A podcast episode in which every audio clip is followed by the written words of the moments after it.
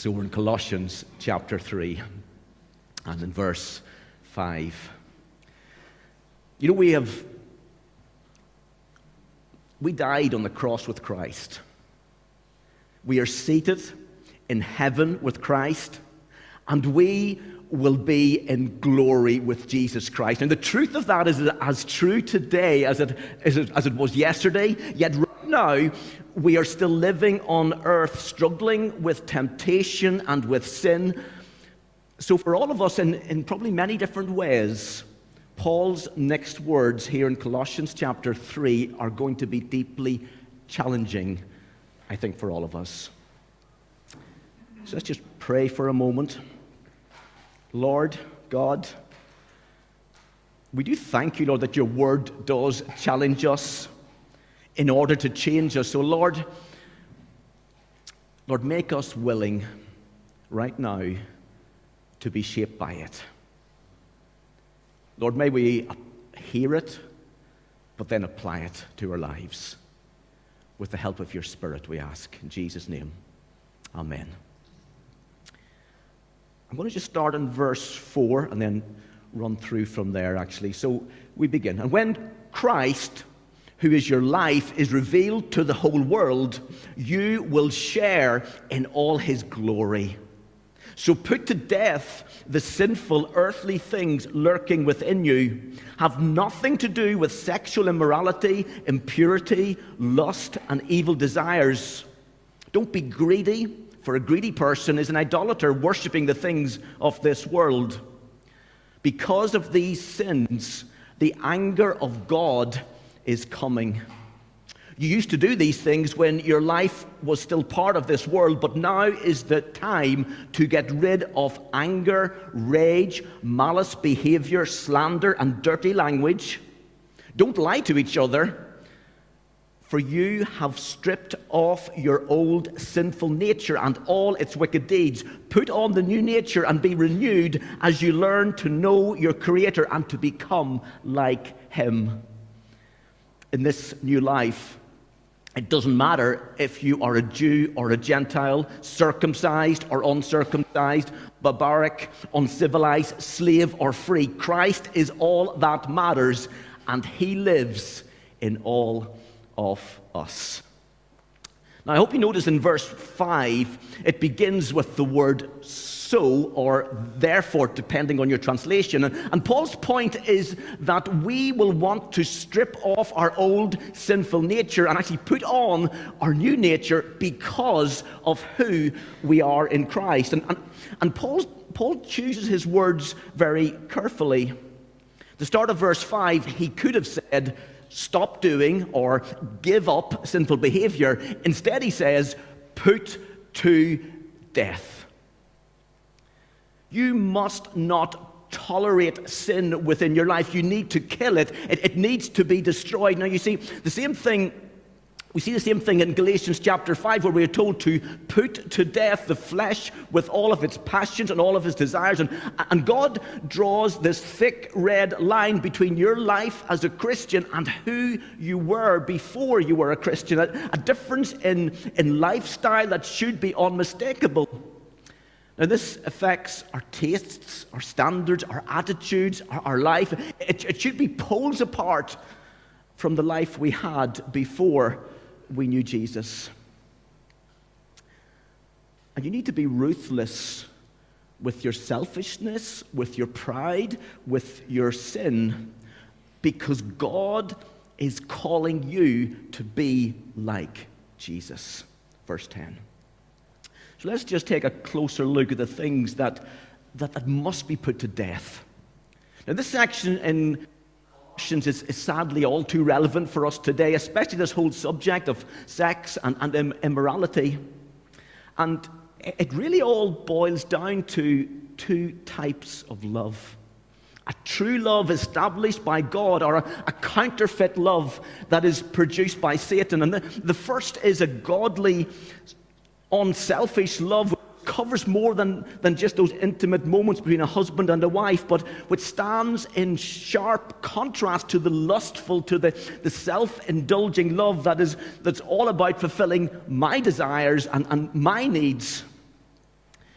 It's the sort of thing that our, our TVs, our novels, our songs, our, our movies exploit, that they affect our emotions and they can, they can alter our perceptions. And these lustful desires are counterfeits for genuine love. And, and therefore, not surprisingly, this is the kind of love that can so easily turn into immorality, impurity, and, and sexual sin. Now, statistically, if you believe that in the biblical principle that those intimate moments between a man and a woman should only be within marriage, you're in the minority today. You don't need me to tell you that we live in a sex orientated society, and these passions can become very powerful, very compelling. They can drive us, they can occupy our minds. Affairs, pornography, sexual perversions are on the increase. And the pressure can be intense from our peers, from our TV screens, certainly from the internet. And, and, and why Satan wants us to believe that, that if we just satisfy those lusts, those passions, well, it's, it's perfectly all right. And actually, there are no harmful results. Yet it stands in sharp contrast with what the scriptures teach. Because sexual perversion is not just wrong, it is hurtful, it is harmful, and it is destructive. Now, this is the environment that Paul is writing into. And yes, the technology may have moved on today, but actually, human hearts really aren't that different. And Paul gives us the strongest encouragement to do what is right. So he, he pleads with us to remove any hint of sin from our lives. And Paul he doesn't shy away from some very straight talking about sexual purity and greed and idolatry. Some thoughts on this. Verse 8. Firstly, be careful how you talk. He says that these, these shameful things shouldn't even come and, and shouldn't come out of our mouth. They shouldn't be talked about to joke, to make sexual innuendos a frequent subject of conversation, or to be just constantly making suggestive remarks can keep unhealthy thoughts in our minds. And actually, there is often a very small step between dwelling on something and actually doing something. Now, it's not that Paul is, is prudish. He's not saying that we shouldn't tell jokes or that we shouldn't discuss sex. Instead, our conversations, including those about sex, should come from an attitude of thanksgiving and praise. Our words should be pure. Don't joke about sex, but give thanks for it as a wonderful gift from God within biblical marriage. Secondly, be careful what you do. See, there shouldn't be a hint, not even a whiff, of any kind of immoral behavior among Christians. Flirting, uncompromising situations, the internet, the films that we watch, the books we read, the magazines with un- unhealthy sexual content. We need to protect our, our, and guard our hearts, our minds, our eyes. We need to put protection in place so that we think, what we say, and what we do is above question. This is God's standard, and we, we must make a choice. Will we fit in with the expectations of others, or will we live in a biblical, in a countercultural way? Now, you'll notice here that Paul names a list of sins in verse 5, but the words greed, sexual sin, and idolatry are almost interchangeable. Greed in this case is where sexual appetites or even physical appetites abuse ourselves and, and others for pleasure any sense of responsibility or care. And how often do you hear the words, you know, it, it's, it's all about me. This is about my pleasure. I, I'm going to do this because this is what I want to do. And immorality can be regarded as just ruthless greed. For the Jew, idolatry was the worst of all of these sins. Idolatry is putting anything before God. That includes money and possessions and sex. And, and Paul's point is that sexual sin is actually rooted in idolatry. For many people, that is, that is what they, they worship. And, and so often this is hidden, but, but what goes on in the secrecy of your thoughts, those things that nobody else knows except God, will speak volumes about about who you are at your very core. So, what is the thing that dominates your mind and your heart? Because that is what you'll worship. If it's not God, it, it is idolatry, and you must deal with it. You must repent from it. You must run from it. Thirdly, don't make excuses. It's amazing how we can convince ourselves that, that sin is not really sin. This is the person who's having the affair who says it's okay because we just love each other. Listen, it's not okay according to God's word. People will go to elaborate lengths to lie to themselves. Listen, there are many attacks that come from outside the church, calling the Christian to conform to social and to culture, ever changing norms. But as a follower of Jesus, you are to live differently, shaped by God's word, shaped by his spirit. But a more dangerous attack comes from within. See, there are those in the church who have, I think, perverted the doctrine of grace. I fear this is sadly relevant in the, in the UK today, those that maybe we would not admit to it or even use these sort of words, but Paul deals with it head on in, in Romans chapter 6. The argument went something like this I'm sure you've heard it. Is God's grace the greatest thing in all the world? Yes. I think we'll all agree. Yes, of course it is. Is God's grace big enough to cover all of my sins? Again, the answer is absolutely yes. But then well, then let's, let's go on sinning. And in fact, the more that we sin, the more chance God's grace gets to operate. No, no, no. Now, they, again, you may not use those words in that sense, but I want to suggest that this is how many people think because it's how they behave. With any gift or privilege, there comes an obligation and actually a responsibility. Now, it's true that, that God's love does and, and, and, will forgive, but, but to mock it by carrying on sinning means that we haven't understood the unfathomable greatness of God's love through Christ. You see, understanding grace demands love and obedience. And we must never make light of sin. Once we have truly experienced such grace and such love, instead of leading us to carry on sinning, we should be saying, I love you, Jesus. I love you with all of my heart. I don't deserve what you have done for me. And you will obey not because you have to, but actually because you want to. And we must take sin seriously. And to do that lovingly and well, we need the support of others. We, we need the power of the Holy Spirit. We need to be constantly reminded that God is serious about sin. How? Well, actually, Paul tells us, gives us the answer in verses 9 and 10. And he says we need to strip off and then put on. And after Paul has painted this, this bleak, this dark picture, he writes, For you have stripped off your old sinful nature and all its wicked deeds Put on your new nature and be renewed as you learn to know your Creator and to become like Him. Now, I don't think you can miss this huge contrast that exists here. And Paul is saying, You are not like that. At least you shouldn't be like that anymore. You are Christ's. You belong to Him. And because you belong to Christ, this Christian life is radically different because you've encountered Jesus. And Paul wants to remind us the truth as it is in Jesus Christ. You see, this is the school of Christ, where Jesus is both the teacher and also the teaching. He is also the context, He's the atmosphere in which we are learning. He is our subject, He's the object, He's the very environment of our instruction. To put it simply, the truth is Jesus. It begins and it ends in Jesus Christ.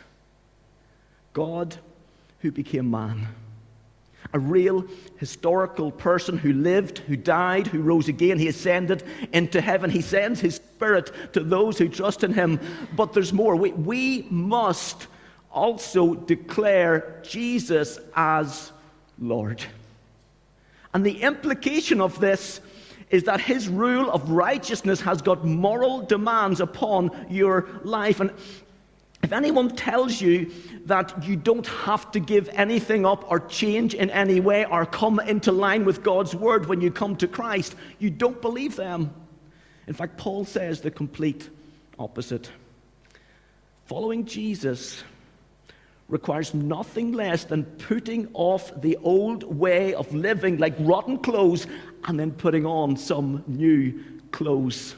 To be a disciple of Christ involves this radical change.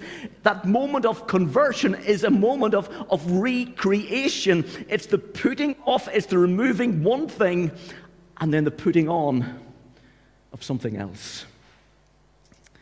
Those of you who have known me for a while will be, will be familiar with my farming stories. I grew up milking cows on my dad's farm. By the time I'd ever finished milking cows, I was a mess. My clothes, my hands, my face, sometimes my hair was just covered in manure. But when I finished, the first thing I would do would go to the downstairs shower room near the back door of the house, very convenient. I would strip off completely. I would throw everything into the wash basket and then jump into the shower. And after, apart from the fact that my mum would never have let me any further into the house in such a messy state, I didn't, not even for a moment, imagine that my stinking poo covered clothes would somehow magically be transformed into spotless clean clothes ready for an evening out. Deliberately, I would take off the old clothes. I would wash, I would replace them with something that was much more appropriate. And this, this is the picture of salvation. It is the stripping off, it is the removing of dirty clothes and the complete washing of the body. But, but this is more than just a simple bath, this is a completely new nature. The cost was the sacrificial death of Jesus. He did everything for us. The wonderful, this undeserved gift of grace that we receive from Him by faith. And in that moment of faith, you were, you are made new, reclothed in the righteousness of Jesus, justified by His precious blood, but also it's also the beginning of this process of what we call sanctification, of growing in Christ. And, and by His grace, you're called to, to live, to daily decide to remove the old and then to put on the new. A changed life just doesn't happen automatically. That moment you become a Christian, something changes. But we also must have this deliberate, this drastic getting rid of the old ways and this deliberate, this radical new habit being formed within our lives. But this, and even this is a divine, it's a sovereign miracle performed by the power of the Holy Spirit. But it begins with repentance where there's a change of mind and behavior regarding sin, ourselves, and especially our view of God. And, and, and, we cannot be saved unless we repent and we turn our back on sin. And the idea that we can have both of these things is just simply crazy. You hold on to sin, you refuse God. Does that mean that we're completely free from sin? Or that we will never slip or fall? Of course not. Today and every day I get back on my knees and I repent. And the struggles that I face, the temptations that I battle with, are probably not that much different to yours. So, even though the challenges may be different, the principles are still the same. And every day I pray that God would keep my mind pure, that I would show integrity in every area of my life, that I would love my wife as I should, that be the father that I, that I need to be, that I would be filled with the Holy Spirit. Why? Because I know how weak and how vulnerable I am. You and I need to be baptized in the Holy Spirit. You can't do this without Him. And my hope and my prayer is that this is a place where we can face our struggles together, a place where we can be open and, and honest with one another so that we can, so that our determined direction should be away from sin and actually towards Jesus Christ. Yet at the same moment, we must remember God's amazing grace is such that sin does not change our position before God. It is because of Jesus who paid the debt that you could never pay, that you, that you, you're made holy and blameless before Him. In a sense, you're compelled to, be, to obey, but not out of duty, but out of love for the one who first loved you. And yes, it's only by a Spirit that any of this is possible. And we live in this tension, don't we? We are new, but not completely new. We are righteous and holy, but we're not yet perfect, righteous and holy. And this change is progressive. It is this continual renewal as we grow in grace and in the knowledge and in the likeness of Jesus Christ. You know, it's, it's really it's really very simple. This is for everyone who believes. This is not an exclusive message for either a Jew or a Gentile, as it was in the days of Colossians. It's not about only for the rich people and or maybe only for the poor people. You see, no nationality, no social demographic, no social demographic, no minority is excluded. It is for all people because everyone needs to be saved. The gospel came to each and to every one of us everywhere. It is through faith in Jesus and in Jesus Christ alone that a sinner is saved. His power goes to work in anyone and in everyone who believes. But if you are a son of God, and by son I mean son and daughter, at least that's what the Bible means as well. If you're a son, a daughter of God, you should have a family resemblance. We've heard that already this morning, haven't we? that is what Paul is saying here in verse 10. We are to mimic God's character, especially in his love, and, and we are to reproduce godliness. But according to Romans chapter 5, imitating his love is absolutely possible because the love of God has been poured out within our hearts through the Holy Spirit who has been given to us, and we are totally dependent on the Holy Spirit to be like Jesus. And it's by studying God's Word and by being, by being filled with His Spirit that we become imitators of our Heavenly Father. My, my daughter Rosanna has always loved drawing, and as a young child, she she often drew by, by tracing. She'd put a bit of paper on top of another picture and then draw around the outline. And the more careful that she did that, the better the likeness to the original drawing. And she could produce some amazing pictures even at a very young age. Listen, the pattern for the Christian is Jesus. We trace our life on him. We allow the Holy Spirit to pattern us after Jesus. We copy him. But the big difference between this tracing and that of a young child learning to draw is that there never will be a time when Jesus is not your pattern. So, because he is holy, we are to be holy. Because he is kind, we are to be kind. Because he is forgiving, we are to be forgiving. Because God in Christ humbled himself, we are to be humbled. Because God is love, as his children, we are to walk in love. And the ability to do this is not natural, it's not even that easy sometimes, but a supernatural work of the Holy Spirit. And, and God's love was most beautifully demonstrated for us at the cross. This greatest act of love, this undeserved forgiveness was seen. The supreme act of God's love was, was in, his, in Him giving up His one and only Son, that whoever believes in Him should not perish but have eternal life. It's, it's a love that, that brought forgiveness to sinful, rebellious people. And listen, Jesus, He is our example, He's who we follow. He lived in, in perfect obedience to God and he had perfect love for man, an obedience that was so absolute, a love that was so infinite that he went to a cross. You see, the presence of forgiveness always proves the presence of love because only love has the motive and the power to forgive.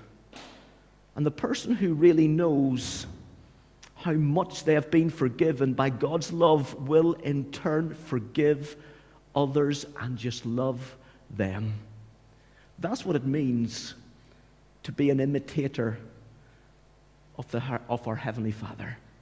To imitate God is to love and to forgive others with the same kind of sacrificial love as that of Jesus. It will affect our relationships, including, including how men love women and how women love men.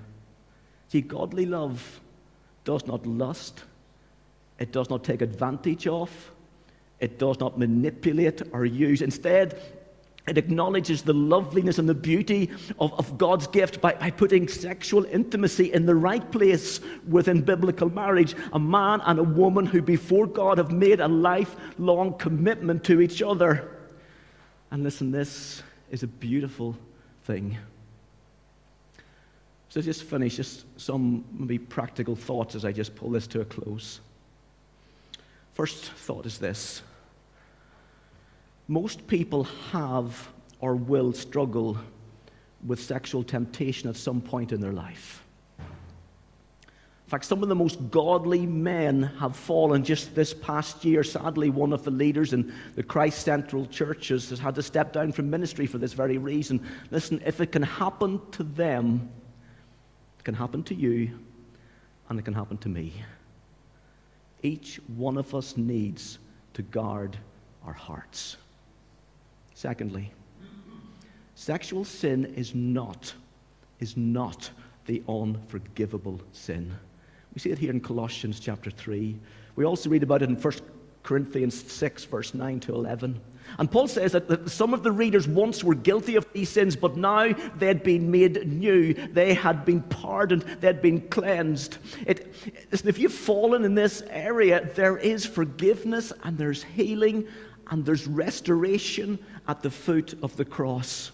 Augustus Toplady, who wrote that great hymn, Rock of Ages, he wrote these words Let the water and the blood from thy raven side which flows be of sin the double cure. Cleanse me from its guilt and power. And the double cure that speaks of God's cleansing both from the power of sin but also from the guilt that it leaves behind.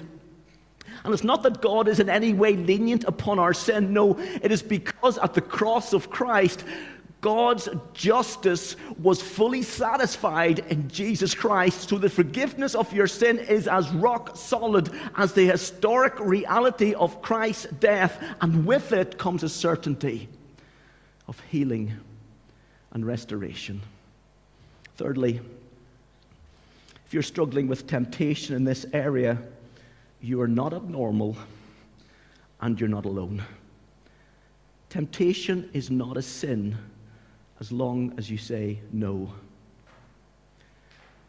But you will never defeat this in your own strength. Saying no is not enough. You must say yes to something better. And Paul says that the way to replace immorality is by finding our pleasure in God and in live and to live in thanksgiving for all that he has done for us. And give thanks for our bodies. Give thanks for that we belong to God. And if you're married, give thanks for marriage and for the intimacy and the joy that you find there. Fourthly, God is no joy kill. He's not trying to rob us of all the best pleasures. Rather, He shows us how to guard the most precious and the most intimate from being ruined. Listen, if you're a young person or if you're single, be patient. Wait for the right person. It, it may be that God has, has given you the gift of singleness. Either way, live for God's best within your life. Fifth thought is this there's a warning here just to be careful. Put safeguards in place. Be accountable to at least one person, maybe preferably two. Don't put yourself in a vulnerable situation, in vulnerable places. And as a child of God, you have been given the spirit given revulsion of sin. Listen to the spirit. Flee from any hint of sin. But to linger in sin, whether open or hidden, without it concerning you, should suggest that you are looking for your pleasure in something else other than in Jesus. So I want to challenge you, as Paul challenges the Corinthians or the, the Colossians, to take time out to do some soul searching, that you may find your hope, that you might find your joy in the Lord Jesus Christ. Let's just stand together. I'm very conscious the heavy passage. These are the sort of passages that, unless you're preaching through a book of the Bible, you just will never speak about. I'll be honest, because they're not easy. And as I said at the beginning, there are challenges here that will challenge each and every one of us in maybe many different ways. So I want to invite just the Holy Spirit to come. And so in a moment, we're going to come and we're going to have communion together as we celebrate the love and the grace and the mercy of Christ. But let's just, Holy Spirit, we invite you to come. Come and just minister. Lord, where, where these words have been taken and hit too hard, where my, I've got it wrong, where I've said it in a harsh way, Lord, I pray for forgiveness for that. And I pray, Lord God, that, Lord, that you would, by your grace, just work in the lives of each one of us. But Lord, also we, we want to stand by your word. We want to be men and women of the Word and of the Spirit, Lord, where we, we value, Lord, what your Word says. And so, Lord, we want to shape our lives not on what society is telling us, but, Lord, on what the Scriptures say to us. So, Lord, we ask, Lord, that you would not, you'd bring conviction And Lord, we would come before you now just in repentance that is necessary, knowing that you're a God who forgives, a God who loves, a God whose mercy is beyond even our own understanding. Just work within our hearts now. In Jesus' name. Amen. Can I just say one final thing? with a message like this, some folks can feel condemned. That's not God. That's not the Spirit of God. God brings conviction that brings us to a place of repentance and a place of healing. If you're feeling condemnation, that's not God speaking to you, okay? So just get rid of that, just lose that completely. And we, we come under the word, but actually, when God speaks and when, there's words, God's, when God's word is spoken and when the Holy Spirit is working, there is conviction. That's a very different thing because that will bring you to a place of true healing and restoration. So, Lord, I just pray, Lord, just help us to get that right. In Jesus' name, amen.